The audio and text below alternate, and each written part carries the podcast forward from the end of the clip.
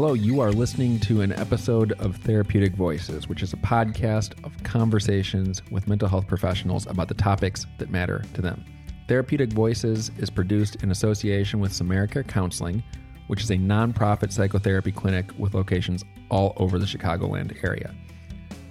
On today's episode of Therapeutic Voices, I sat down with Dr. Mike Bradburn at the SamaraCare Downers Grove offices and I spoke with him about his interest in something called Bowen Family Systems. Uh, so, what I'm going to do now is just jump right into the conversation. And we're going to pick up with Mike talking about how he initially became interested in Bowen Family Systems.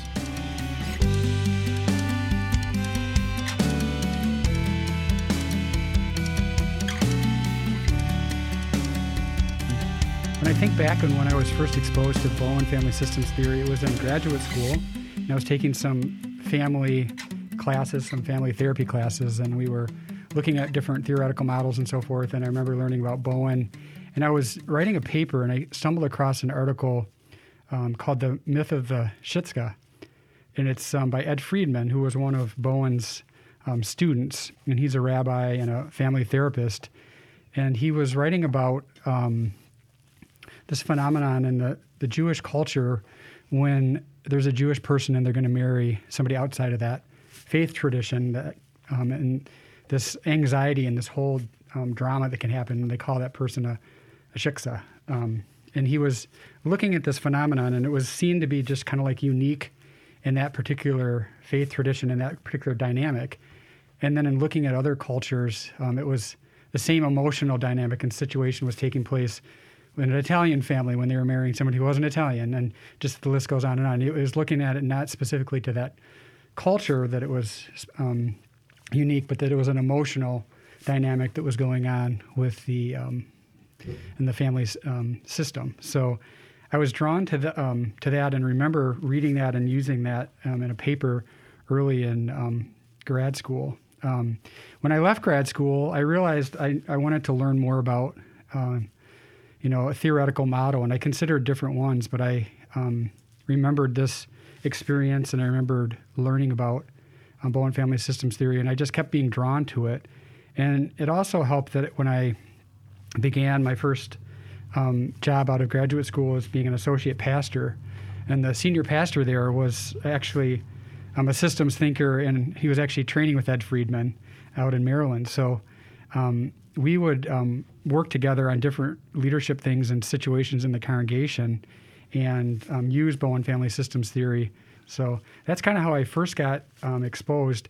And one other thing I, I, really liked about it is that um, in the training, it was really learning about the theory um, and applying it to my own family of origin and my own family and learning to work on my own self differentiation. Mm-hmm. Um, so it wasn't about analyzing someone else or looking outside um, and looking at pathology and things like that and others. It was looking at myself and my own functioning and my family as well as other emotional systems. That's really interesting. So that, that kind of brings up two questions that so the, the first one is that, you know, I've heard many different people from kinds of, you know, different sorts of theoretical backgrounds and different sorts of experiential backgrounds who end up becoming therapists in some way say that you can only you know take your patients your clients whatever it is you want to call them as far as you yourself has gone right? And so when you started talking about the the method of bowen family systems eh, i got the impression that a big part of that is definitely kind of looking at your, your you as an individual person, you know, within the context of your own family, which has had a huge formative effect on you, coming to a better understanding of that, you know, why you are who you are and and the effect that your family has had on you, good, bad, somewhere in the middle, mm-hmm. uh, and all that. And that the reason that you do that is you have to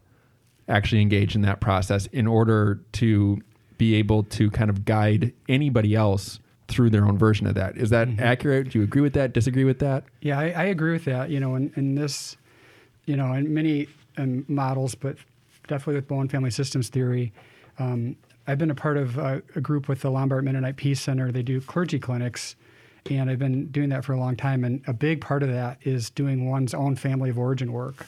So I'll meet with you know four different pastors, and we'll be working on on family of origin. They'll be working on their own, with the idea being that doing your own work on your own family of origin, that's a way to learn the theory and to be able to, um, you know, work on oneself and one's own uh, self differentiation and, and, managing anxiety and family and in their congregations and so forth. So it's definitely a high value on doing one's own work and learning the theory, not just as a, an intellectual exercise or not just analyzing others, but in, in, in deeply understanding for oneself and, and looking at one's own functioning, um, you know, in their own family, wherever they, they work, um, mm-hmm. but also in the therapy room, like how does one manage oneself and what reactivity is coming up. And a lot of that, if it's worked on in your own, your own work, um, tend to be less reactive when you're getting things that might activate you from families you're working with and so forth. Okay, the, that was the the one question. Another question I had is you mentioned you know that you were exposed to this when you were in grad school, and that your first job out of grad school was that you were uh, a pastor in a in a church. And I'm curious, just uh, is that a common thing? Do you find that that people who are in positions of leadership within, you know, uh, religious communities in particular, that there is this propensity to think in systems you know the the way that you described it, and to use things like Bowen family systems or perhaps like structural family therapy or, or some of those other family therapy modalities, and maybe apply that kind of theoretical stuff to the congregations that you're working with? That's a good question. I would I think it's it's fairly I don't know like percentage wise, but I mean the people that I tend to know tend to know at least some about Bowen family systems theory. And you know people like Friedman and Peter like Peter or and people like Peter Steinke who's done a lot of work applying um, the theory to congregations. Um, so it is um, pretty well known in, in the circles that I'm involved with. And um, again, I don't know the exact percentage, but I think it's, it's fairly popular as a way of, of looking at the, the theory and applying it to congregational settings. Could you say a little bit about the way that the Bowen Family Systems model kind of conceptualizes? I'm using my, my fingers to use air quotes here. Mm-hmm uh, the family, you know, as a unit. And, and I ask that question because I, I, find that nowadays, the you know what people think of when they hear that word family, that that isn't just you know like mom, dad, children, etc. I think that that there's the nuclear family, the classical version of family, and that is of course one version of it. But I get the impression in talking with you and other people who I know who have really deeply engaged with family systems, kind of theoretical work, that uh, you know, if somebody were to come in and want to do family therapy, that might not be the the definition that you start with when you start thinking about family. So I'm really curious about how you and maybe more generally how Bowen thinkers kind of like operationalize or define what is a family.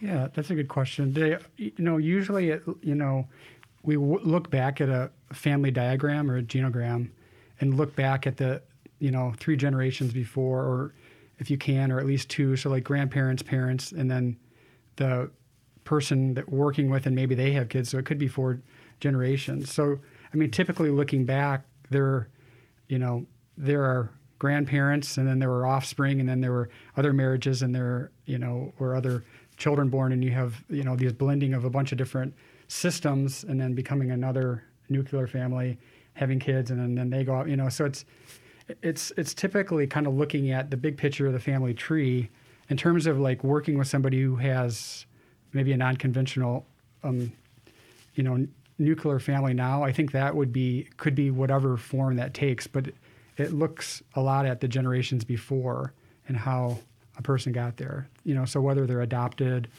or um, you know whether they have more of a traditional family and all that it's i don't know if i'm really answering your question but it's it's it does a lot of work looking back, I guess, at in the past. Yeah, I mean that that answers the question. I guess the part of the reason I was thinking of it is that it, it, it seems to me that a lot of times uh, people nowadays, you know, they have different definitions of, of who is in and who is out of their family. Uh, mm-hmm. A lot of times this comes from things like, you know, people will have stepchildren uh, children will have step parents, and I mean you that could mean that somebody became your step parent when you were you know in your 30s, or it could mean they become became your step parent when you were six years old. You know mm-hmm. this this is going to play out differently. Right. Um, uh, people have you know partners. They they may get married. They may choose not to get married. Uh, it, families seem to have have just changed e- the the way that we we define them now. I think that that, that one of the things that that people sometimes are worried about is that their definition of family, whatever that is, might not match up with like a therapist's definition of what a family is. And and so I think it's really interesting to to like talk about that, you know, talk about this idea of the family as a unit and and what it is that that defines that or doesn't define that, you know, uh, where are the boundaries? When I'm listening to you talk about it, the impression that I get is that your process is uh, not to try to impose your own definition of what a family is, but to be more interested in how the person who you're speaking to defines and creates the boundaries around what their family is. Mm-hmm. Yeah, and looking at like their whoever they're they're with now and um, however they define it, and looking at um, the emotional context or the emotional field, um, whether it's a step parent or a biological parent, or whether they don't even know their biological parent, but looking at the emotional system they grew up in and were a part of, and kind of where that extends in a family tree sort of way. Um, so definitely, yeah, it's about it's you know because you could take an organization, a church, any any place really. It's a a system and has similar um, characteristics to you know a family in terms of the emotional process that happens.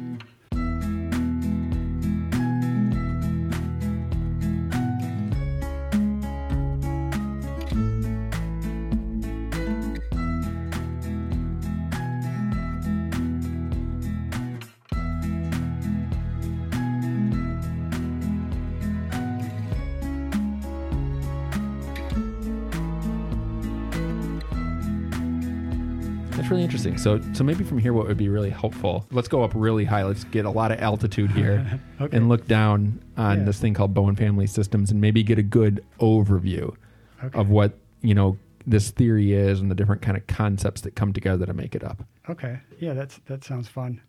Um, so in Bowen Family Systems Theory, looking at anxiety um, is important, right? And how anxiety is transmitted through between people, through generations, and how symptoms might come out as a result of different anxiety. So that's one, you know, thing that we'll be thinking about. But I want to start by just talking about briefly about the triune brain. So Bowen Family Systems Theory, it comes out of the natural sciences or biology. So a lot of the um, the observations that Bowen made were were out of the biological sciences. So um, so he was really interested in the idea of the triune brain. And you know, there are three parts of our brain: the human brain, the reptilian brain. We could think of that as autopilot, um, survive, act without thinking, and really black and white Breathing, digesting breathing, food. digestion, all that. Yeah, and kind of a yes, no, black, white kind of, um, and that's where like flight and fight are, aggression, um, and all that. And the middle part is the mammalian brain, the house of emotion, you could call it, love and hate, bonding, play. This is where emotions, um, you know, operate. Memory formation, short-term memory, and storage that can turn into long-term memory. Um, religious tendencies, um, and then timelessness. Um, there's no today or tomorrow or yesterday. So this is where, when working with trauma, that we we address um, the the middle brain because that's where, um, you know, if you talk, if you're working with somebody who has trauma, and they're activated and are talking about it and thinking about it, it's like it's happening right then, or it just happened yesterday, even though it might have been ten years ago, because it's a, a timeless. Um, and the and the mammalian brain, um, and the first one, you know, they operate without premeditation. They just they just do their thing. Um, and then did, did you have a Yeah, I was going to say that's. Uh, if, I whenever I hear about the mammalian brain, there's there's certain terms that kind of get thrown around a lot now. It's the the limbic system, right? You know, or the amygdala. It comes it comes into this, and these things called amygdala scripts. Which I don't know if people who are listening to this are going to be into that. They can they can Google those terms and probably find out a lot about them. But the way that I think uh, about this is, you, like you said, the reptilian brain is where the instincts are, and then the mammalian brain is really our emotional brain, right? And it's it's a part of our brain that when you're talking about it being timeless and stuff, I think of it as a part of our brain that just really wouldn't make sense to us. It doesn't operate logically. It, it operates emotionally. Right. Yes. Yeah. And that's where, in looking at the theory, you know, looking at the neocortex or the thinking part of the brain, thinking cap, you could call it. You know, that's where we're able to analyze and reflect, observe, create. That's where reasoning, executive decision making, mathematics, all those are up, up front. So what happens under under stress and when there's anxiety is that we default to our you know the middle brain or our, even our reptilian brain, um, and we're not at our best in terms of thinking and and thinking things through in the way that are you know are in line with our principled ways or our values or our goals. Um, so some of the things that are unique about the neocortex, we can, you know, uh, unique to humans, we can project into the future. Um, we can exercise social competence. Can observe ourself and environment. We can use our imagination, think critically, and then regulate emotional forces.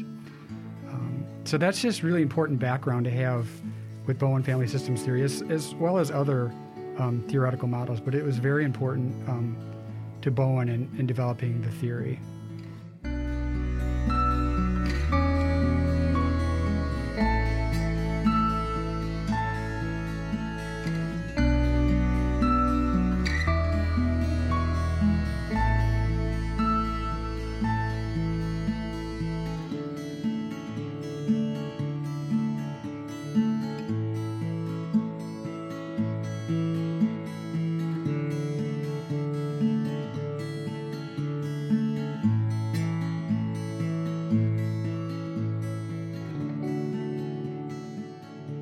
So in terms of when he was working, he was, you know, doing his work in the, in the 1950s and 1960s.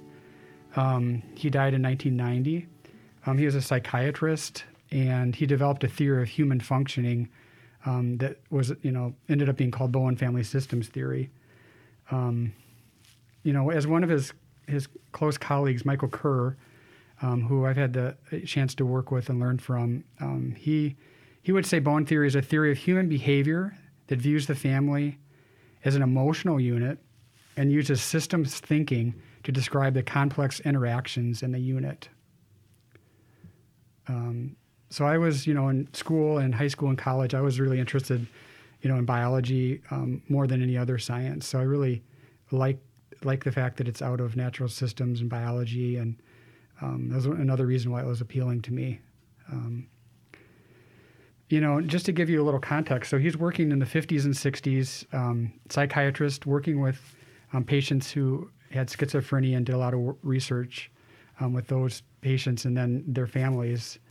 Um, in terms of, you know, what would happen is he would, and his team would have, you know, patients um, with schizophrenia in an inpatient setting. He would through the week they would be working with them and, and symptoms would be, um, decrease they would be functioning at a higher level and then Sunday afternoon would come by and family would visit and and the patient would really become very reactive and the symptoms would would really come out again. And he was like what's going on here? And that we had the person you know pretty stabilized. They're having a good week.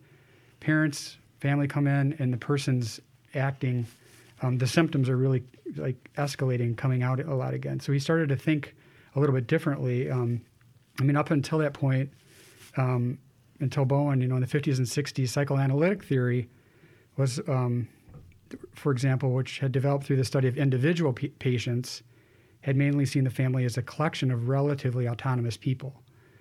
Um, so, family systems theory, on the other hand, viewed the family as a unit, as a network of interlocking relationships. Um, and by their nature, they can be very intense. So, each person's not just an autonomous psychological entity, but instead, was strongly influenced by the family relationship system.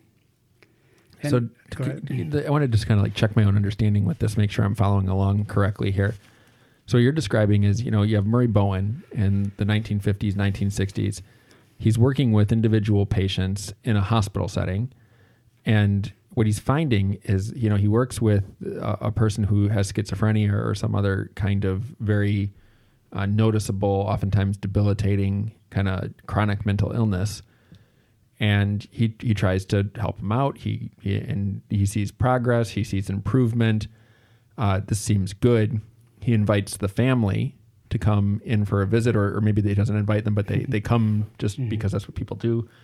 And when the family shows up and this individual who has been improving starts to interact with their family again, Bowen notices that they regress and go back to this very symptomatic, very problematic way of being. It's like they take a couple of steps back Mm-hmm. into the way that they were when he started working with them. And what he notices is that the trigger, the antecedent, I guess, of this regression is the proximity of the family. Yeah, I think that's a good way to, to state it. And and then again, till that point, it was the individual's um, problems or issues were really seen as their own physical problems or their own um, mental health problems and so forth, and and really not the the connection between the the system and the family as a whole, and how symptoms can come out in different ways. So that was it. Was started to just kind of like click for him that something else was going on other than just the individual psychology that he had studied and learned and was kind of the standard. That's fascinating too. Just I think because uh, one of the things that seems to be happening a lot in our culture today, uh, I think um, people may disagree with this, but I I think that nowadays there's a a kind of unthought sort of um, assumption maybe that like so you're you're responsible for your mental and physical health. Like it's your job to take care of your body and your mind and to do all the things that you need to do to make sure that those things are working the way that they should. And it's my responsibility to take care of my body and my mind. And if there was a third person here it would be their responsibility to take care of their body. And their it's, it's very much like you take care of you in kind of like modern day american culture. And what Bowen is um, kind of like pointing out here is that oh, okay, yeah, to some extent that that is true. It is our responsibility to care for our, ourselves to a degree, but human beings are you know born dependent and they're born into a family. Uh, they're born into a set of circumstances, a set of norms, a set of uh, expectations, etc. And being contained within that that family, those norms, those expectations, that those have an effect on the individual, and that the individual might develop a set of symptoms as a result of these things that they're born into that they didn't choose. They just that's the hand they were dealt. And and uh, there, there's a thing that I, I say a lot of times to to people because I, I believe this. It's that you know, well, symptoms can be very problematic things in our lives. They started out as solutions to problems, right? And mm-hmm. and I think what what is really interesting in the way that you're describing what Bowen is seeing is he might have started to recognize that some of the mental uh, fun- like problems that he was seeing might have started out as a solution to a problem that existed within a mm-hmm. family. Mm-hmm. Yeah, that's a, that's an interesting point. Yeah, to pick up on the symptoms, you know, he he had this thing called the Yuna disease, and he, he talked about every social, emotional, or physical symptom or problem um, was kind of like coming from the same place, which is through the generations. Um, um, you know, the emotional system was creating these symptoms in terms of um, in the, you know the context of a family that has a lower level of uh, self differentiation, which I'll talk about in a minute. But essentially, self differentiation is maturity, and um, over the generations, the sort of the maturity level of of people can either rise up some or lower down some. And you know, so if you're born into a family that's very rigid, that has um, is there's not a room for difference of opinion. There's not room for people to to develop into saying what they think and feel.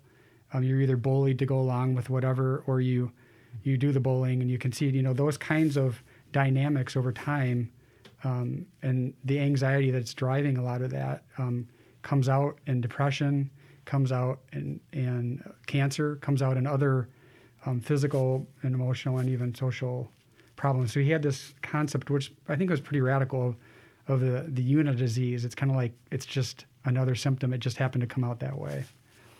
Yeah, that's really interesting to, to think about that. But I'm I'm interested. Tell tell me more uh, from Yeah. this, this high level overview. Give you a little more. So yeah, like so he he didn't ignore the psychology of the individual, but he just placed it in a larger context and really looked at and could see the interconnectedness between families and the emotional field and emotional reactivity and, in different um, family uh, settings.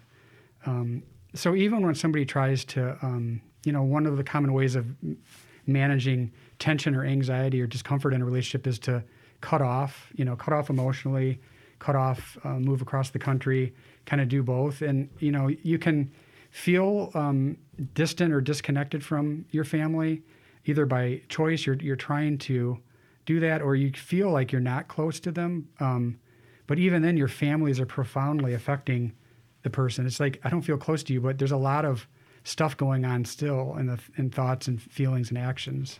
There's a and this makes me think of a, a, different thing that I'll, I'll talk with people about sometimes because uh, I, I, I teach graduate students psychological theory. And uh, one of the things that I'll I'll do when talking about this notion that I I just use the term psychological family mm-hmm. uh, for it.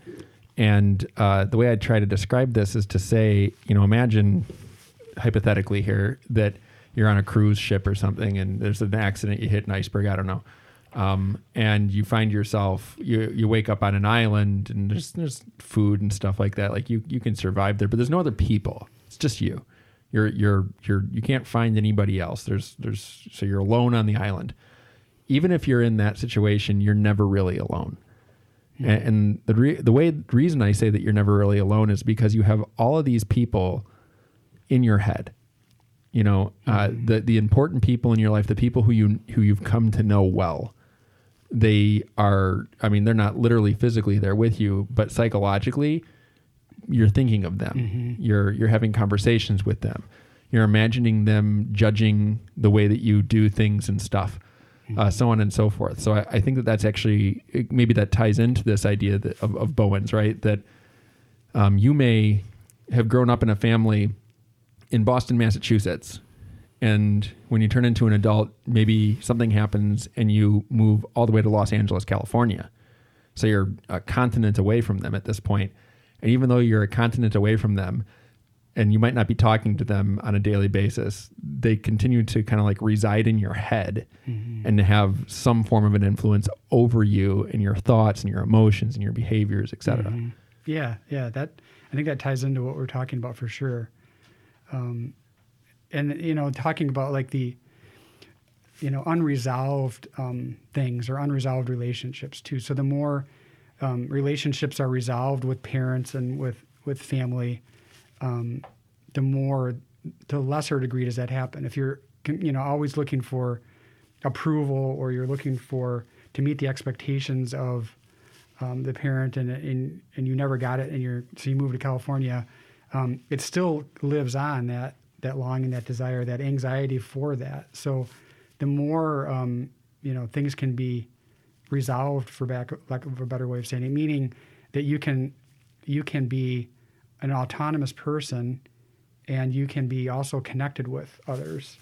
Um, that's an important idea in this. That you the ideal is to be, you know, the two competing life forces: the the force for togetherness, and which you know really it has you know can get into the the mammalian brain, as we talked about, that bonding part, but the the pull toward wanting to be autonomous. And those that's a, there's there's tension. There are literally two competing life forces, and you can see it from you know little kids learning how to walk. You know they start to walk, and they walk away from their parent, and then they look and they're terrified and they run back and they grab the parent's leg and they don't they want to be in the parent's lap again and then they want to be independent again. And it starts at a young age, and that push and pull back and forth, the more that can be um, handled and resolved in a way where you can be in relationship, but you can also be yourself, and you don't have to um, appease the other. You don't have to agree with the other. You can define yourself um, while staying connected. That's an important key. Is being able to um, key concept is to, to be able to define yourself, your thoughts and feelings, and stay connected with others, and being okay if there's are very different than yours. That's a level of a higher level of self differentiation. That's really cool because, like, I, I mean, I, I see this other places too. I think that sometimes people want things to be maybe uh, not complex, right? They want them to be simple. And one of the ways that people will do that is they'll say like, okay, you have to be like, kind of like all about you you know, or you have to be all about them. Yes. Yeah. and, and what I think you're getting at here is that the Bowen way of looking at this is that we're both, right? Mm-hmm. Um, there's like this Goldilocks amount of being kind of uh, in relationship and connected to and involved with other people.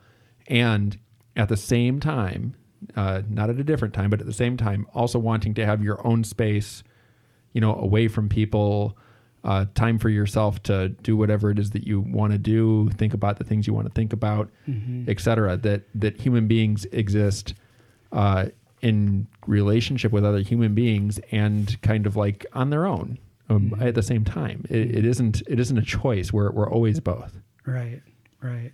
So, like in marriages, for example, um, being able to have a fluid, you know, back and forth between being autonomous, going to work, you know, doing what a person does, coming together, being close, being connected, that can be, you know, being able to do that in a fluid way, in a, in a way that's flexible over time lasts then.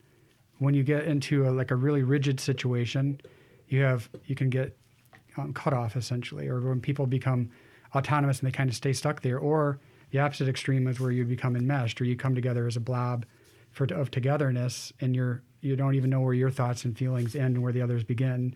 So that would be you know those would be the extremes, but the ideal is to be able to be together but still be a whole person, go apart, come back together, and that that's true of in marriages and other relationships as well.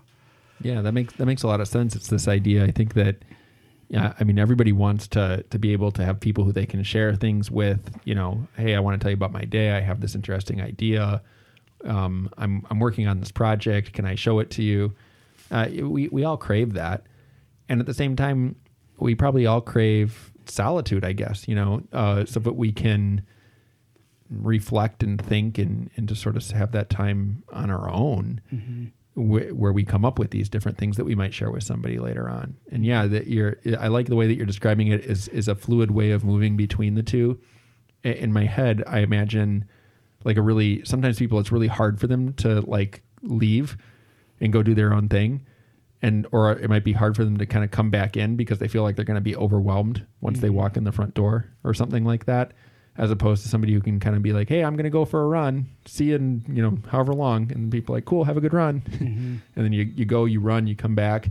How was it? Uh, it was tough today.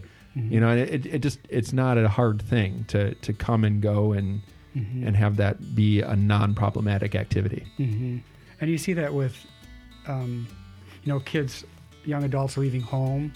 Some parents, you know, it's like you're 18, you're out of here, and others, it's like, you know, please stay until you're 30. And there's like a, almost a pressure not to leave. It can play out in some different ways, um, you know, in marriages, like I said, but in, in other, other uh, with parent-child relationships as well.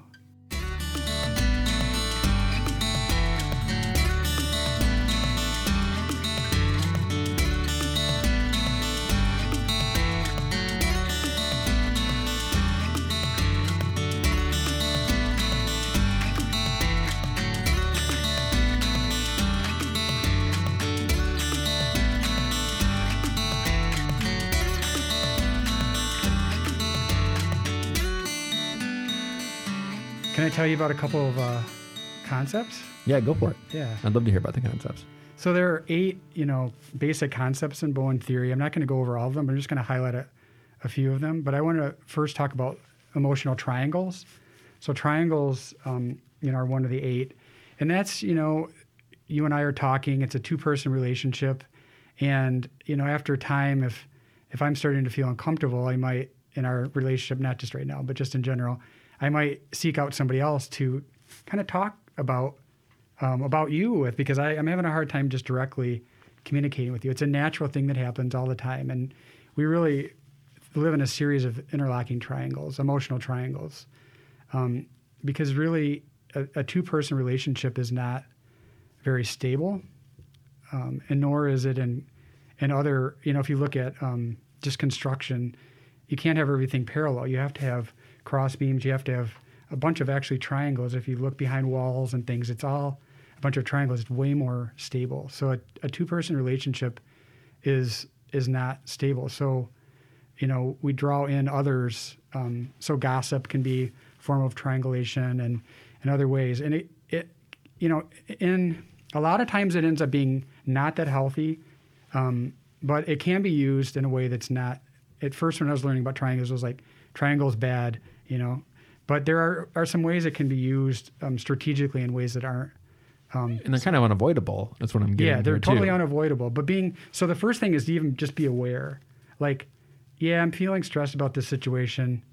Yeah, I'm going to talk to my friend about it, um, and it, this is going to be a triangle, but I'm going to choose to do this. So it's like being aware that you're doing it is a big step can, versus just doing it so automatically you don't even realize like all the, the triangles that are being created. So, you know, if you were so you have a three person relationship like that, another like aspect of it is that when things are going well, you want to be like of the two, two are close. You want to be on the inside, and then the other person is feeling left out. They're kind of the odd person out, right? Yeah, so I, I guess I, am trying to like for people who are listening to this to to maybe picture this a little bit differently. If you imagine a triangle, mm. Imagine that two points of the triangle are very close together, like maybe the bottom two points, and then the one at the top of the triangle. Imagine it like really far away. Yeah. You know, from those two that are really close together, and and you're saying that's kind of like the basic structure of it. That that that the person who's triangle triangulated out is that third point. Right. Is right is is feeling left out of the friendship or the emotional connection that's happening between the other two. Um, but then when things get you know um, stressful or there's conflict in that original two, then the, the, third person, then it's desirable when there's tension or conflict to be on the out position because you don't want to be a part of that intense part. So it's like when things are going well, you could be jealous that you're on, on the outside. When things are tense, the um, out position is kind of more desirable desirable because you're not in the middle of the storm. Yeah, say there's three children in a family, right? Uh, three kids. All the kids, I don't know, are messing around and they they break something, and two of the kids are like, "Hey, let's get together and let's blame the other one." You yeah. know, uh, that that would be a, a, negative example of a triangle, but you'd see two kids kind of like coming together to kind of like bump the uh, the third kid out as the fall guy. Yeah. You know, for yeah. for what went wrong here, or it could be the same situation where all three of them do it, and one kid's like, "I'm out of here, like, I'm yeah. I'm running away." Like, good luck. People can be pushed into that position, right? And, also that people can can maybe run to that position. Mm-hmm. That it can go either way, I guess. Right. Yeah, for sure. Um, and if you think about it too, you know, like um, you and I are like, say we're having a bit of a conflict, and I talk to somebody else, and I, I probably feel better. I'm like offloading my anxiety or stress onto that person. That person is like now kind of taking some of that. I'm like sharing that anxiety with them. I feel better, but they don't necessarily feel better that they have to, to carry that or be aware of that. So when I was saying like some good ways it can be used, you know, actually in therapy, the therapist can be serve that role of like sort of that taking on some of that, you know, but listening and trying to do, you know, help the situation, not just like get, you know, loaded down with the anxiety, like, and, and sort of regular um, dynamics. Although it, it, can, you can definitely feel the, the weight of it when um, you hear about a situation that's really heavy and it's, you know, it's not like we're immune to that, but we have to, to work on that in terms of managing that. But just in general, if you think of a triangle, somebody's like unloading on you as the sort of the new person in the triangle, their frustrations with person A, usually that's kind of like you can almost feel like you almost feel better when you offload it and you almost feel the weight when you're the new person in the triangle. Is that? Yeah, that makes a lot of sense. It makes me think of, uh, there's, I mean, times where I'm doing therapeutic work with people like uh, families or couples or whatever. You have two people in the room with you and they're describing a situation that they both were in and then one of the two turns to you, the therapist, and they're like, "Is that normal?" Whenever that happens, I actually kind of, or maybe not every time, but very often, I think of triangulation. Mm-hmm. I'm like, "That's what's going on right here, right?" They're trying to like bring me into that close position with them and bump this other person mm-hmm. out to that exactly. far position. Yeah. That would be the, then if you agreed, you'd be a, uh, the inside with them, and that person would be the odd person out for sure. Yeah, that's a good example of that. Hmm. Yeah. Yeah, triangulation is such an interesting concept again because it's it happens. We're not going to stop it from occurring, right? But what I think you're saying is that what we can do is we can become maybe a little bit more attuned to it and aware of it when it is happening. And with that attunement, with that awareness, we might be able to respond to it not like like on autopilot and just like kind of feeding into that dynamic, but instead have a more kind of thought out, possibly strategic reaction to the attempted triangulation. Mm-hmm. Yeah, that, that's well, well said.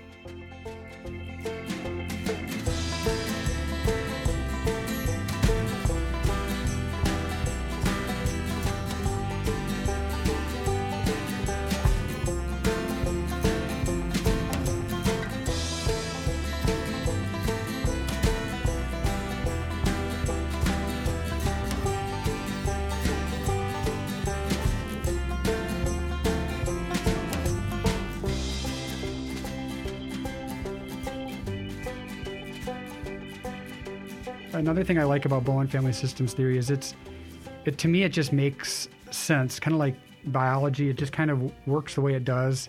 It's kind of there's a sort of a common sense part of it in terms of, you know, the, the idea of differentiation of self. Really, to me, that's maturity. You know, it's and and how I would define that would be, you know, a lower level of self differentiation would mean that you um, really struggle with saying what you think and feel and and having difference of opinion with somebody so um, a higher level of self differentiation would be um, you can define yourself your stance your position what you think what you feel and do that and you know if you're what what happens theoretically with us like who we end up you know being our life partners or who we're friends with are really people that are at a similar similar level of self differentiation.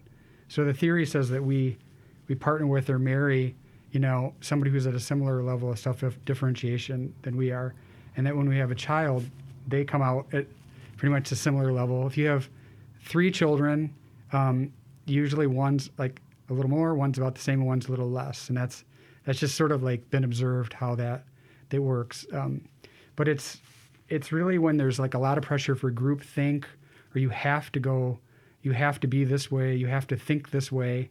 That's a lot of um, pressure. So what do you do? You either conform to that and you um, or you you know you split maybe.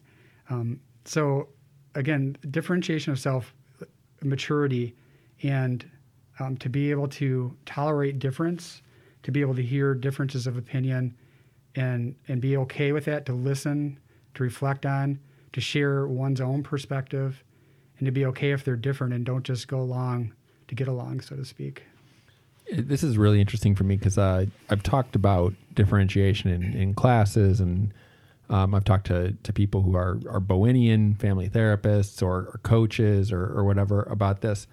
And uh, I've asked this question a couple times. I've gotten different answers. So I'm really curious about how you're going to answer it. I kind of equate this idea of um, differentiation of, of the self with security. I, I think of people who I would tend to characterize as insecure people, people who are very anxious, very worried that they're not going to be understood or accepted or or whatever. Uh, they they have a lot of insecurities about their body or about I don't know their, their professional reputation, whatever those are the people who I tend to see as having a lower level of differentiation of self. And I, I, I think that the, the lower their level of security, the, the less differentiated they are. Likewise, I feel that there are some people who tend to have higher levels of security. They feel good about themselves, they feel good about the way they look, about how they do their job. And they recognize that, of course, not everybody's going to like everything they have to say or the way that they do everything that they do, etc. And yeah. you know that okay, mm-hmm. I can mm-hmm. I can live with that. I can I can accept that somebody would basically be like, I think you're doing it wrong, and I could be like, why do you think that? In a non-defensive mm-hmm. way, mm-hmm. um, and, and then engage in some kind of conversation without needing to like conform to their I don't know, critique or just like blindly rebel. You're wrong. How dare you? Right. Mm-hmm. Um, they just kind of go, oh, yeah, tell me, wh- how would you do it? That's how I think of it. Does that match up with the way that you think about it? Yeah, I would say for the most part that that um, way of looking at it makes sense to me and is congruent with with looking at it. Yeah, I mean, I think people that I've observed, say when I was younger, kid and adults that were like had a certain um, a certain aura or a certain maturity or certain security. Like they didn't study Bowen family systems theory, but they they were doing this. They were they, they had they knew where they ended and where another began, and they respected that. And they were just a solid, mature person that you could say had a, a higher level of self differentiation than than a less mature person. So I would I would say the way you're framing it um, makes sense to me. Yeah, it's like like people can they don't need to be right for everybody, right? It's like they, they're like this is this works for me. Um, you know, I like it. It seems like it makes my life good or better. So I, I do things this way. And then maybe somebody comes along and is like, hey, there's this other way you could do it. And they're like, oh, I've never tried that before. They're, they're not threatened by that. Yeah. And I've done a little bit of thinking about it in terms of preaching, actually.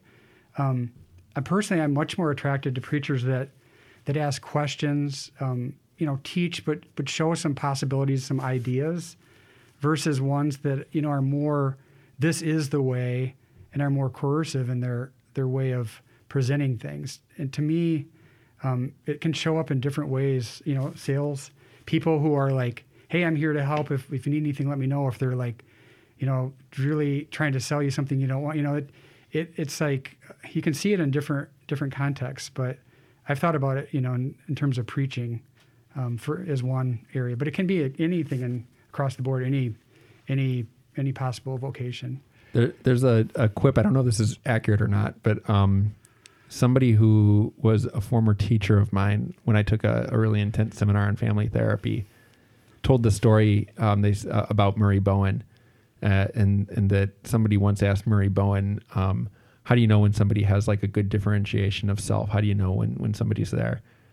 And his Bowen's response was, um, "If you can go back home to your family of origin for Thanksgiving."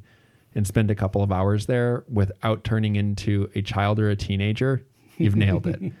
Uh, and if, if you when you go back home to your family of origin, what ends up happening is you find yourself kind of like responding in what we might think of as a rather adolescent or childish way. Mm-hmm. You know, and that, this kind of maybe goes back to what you were talking about with the schizophrenic patients, right? It's like when you re-engage with your family, does that problematic, symptomatic, kind of habitual way of relating to your own family's dynamics does that come back so. yeah that that's that that totally makes a lot of sense that quote but yeah picturing you know somebody that goes back and do they turn into um, you know a lower level would be um, they sort of regress to a teenager and they either just go along with everything their parents are saying even if they don't agree or they just you know are super rebellious and you know and push back on everything um, can they can they manage themselves somewhere in the middle, which would be, you know, like appropriately assertive would be another way of saying it. it's like this is my thought. I'm I'm saying what I think, but if you don't agree,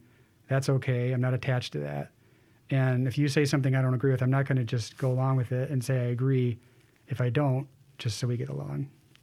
That that's such an uh, I think an important concept for now, right? I mean, we live in in a time that I think uh, pretty much anybody who's listening to this can think of many instances of like our very polarized society where the, there's this idea that this is my set of beliefs and if you have the other set of beliefs then you know you're wrong.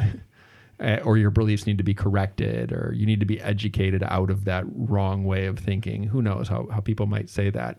That would i think indicate a lower level of differentiation. It's a very defensive somewhat immature potentially way of, of dealing with difference when we encounter mm-hmm. it and people who maybe have higher levels of differentiation of their self would be able to say to somebody who comes from a different way of looking at the world and and actually have a conversation with them about that mm-hmm. you know that does not need to end in the two people even agreeing right you can just basically be like oh i have a better understanding of why you think that you seem to have a better understanding of why i think what i think we still don't agree all right mm-hmm. and, and, and literally walk away from that without that like living rent free in your head. I think that's a good a good point. And you know, the last one I was going to talk about, um, there's the eighth eighth concept actually is um, how each Bowen concept in Bowen theory can apply to non-family groups, and we've been talking about that a little bit. A couple other quick um, concepts. One is the family projection process. It describes the process where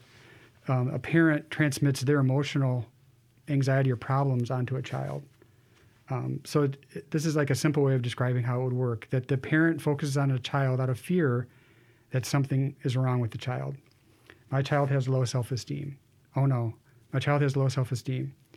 And then the the parent interprets the child's behavior as confirming that fear, and then the parent treats the child as though something's wrong, and and does more for them and tries to build up their self-esteem, and they kind of feed that. But there's really underlying anxiety, and it, it's a projection process that actually, um, you know, for the child, brings on more symptoms and more.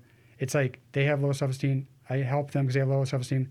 They have more self-esteem, low self-esteem, so I help them more, and it kind of feeds that process. Now, oh, to jump in on that too, the the way that I understand that process is that parents this is what you talked earlier about like trying to understand multi generations going all the way back to grandparents usually right if mm-hmm. you can and if further if, if that you're able to but there's this idea probably that the the problems, the hang-ups, the uh, sticking points that people experience in their life don't just come you know out of the clear blue sky. They're things that, in a sense, we might inherit through this process of social transmission that that occurs through the raising of children. Mm-hmm.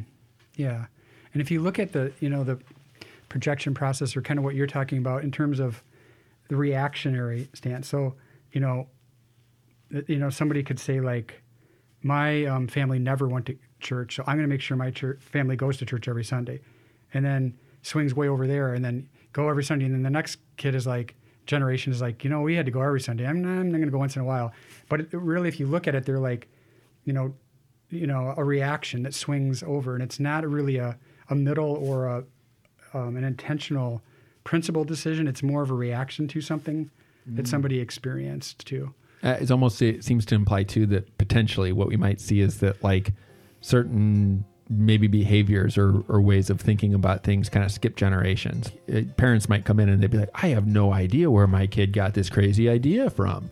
Like that that we never we never brought this up. We never talked about this. This was this wasn't a part of our family. And if you do a little bit of probing, you can be like, oh, the grandparents, that was a big thing for them. Uh, well, look at that. And, and maybe that's where the kid picked it up from.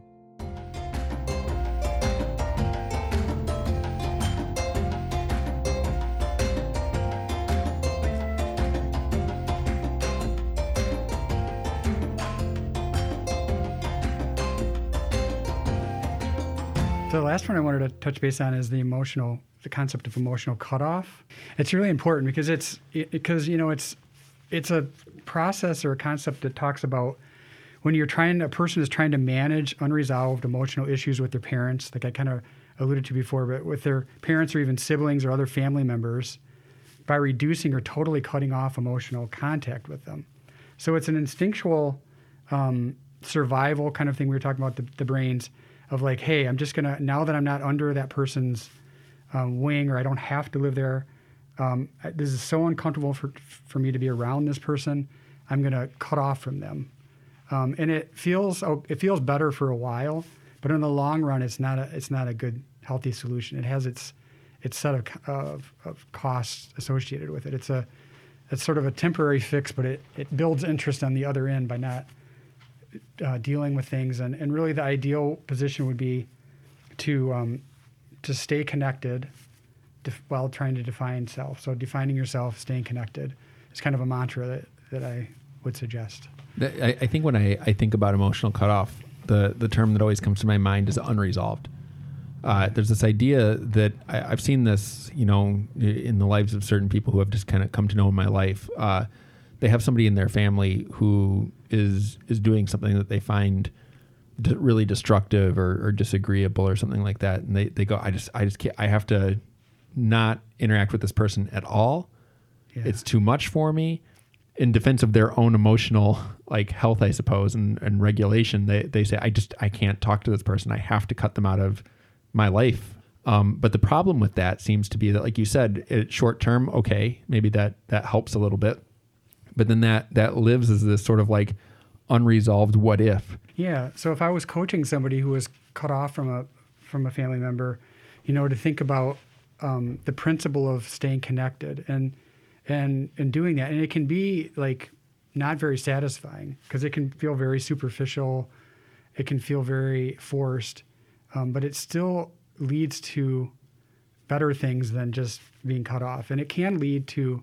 To deeper connection and to resolving some things. Um, so again, getting into like the the triune brain, it takes thinking about um, cut off, for example, and thinking about what is a healthier way um, to handle this, a more principled way, and it's making a plan for that, and then and doing that, whether it's touch, you know, touching base once a week, once a month, whatever it is. Because um, I was thinking about like, what do I try to do with with people in the family of origin groups that I work with, or and and, and I, I, don't know if I said that, that this that clearly, but you know, Bowen. Another thing that attracted me to it is that I can use it in consulting work I do. I can use it in coaching work. I can use it in counseling.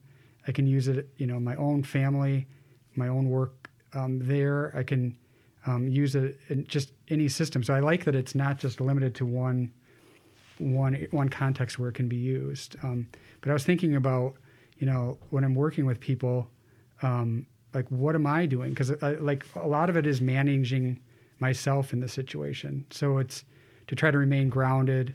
You know, there's a kind of phrase that that's talked about a lot, being a non-anxious presence um, in in the counseling room, in the consulting um, setting, and so forth. So, um, and then to try to be the least anxious person in the room is another way people have, have talked about it.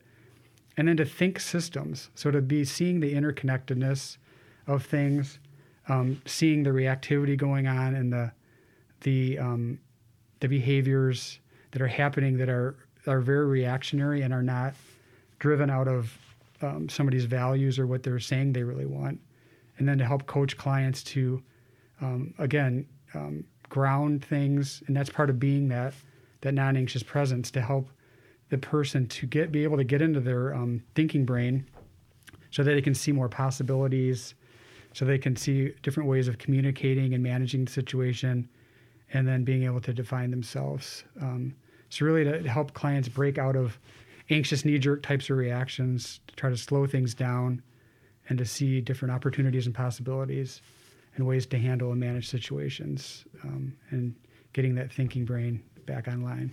Yeah, again, that makes me think of just like people. We used other words earlier. You know, being able to have mature relationships and reactions to others, um, being able to feel secure.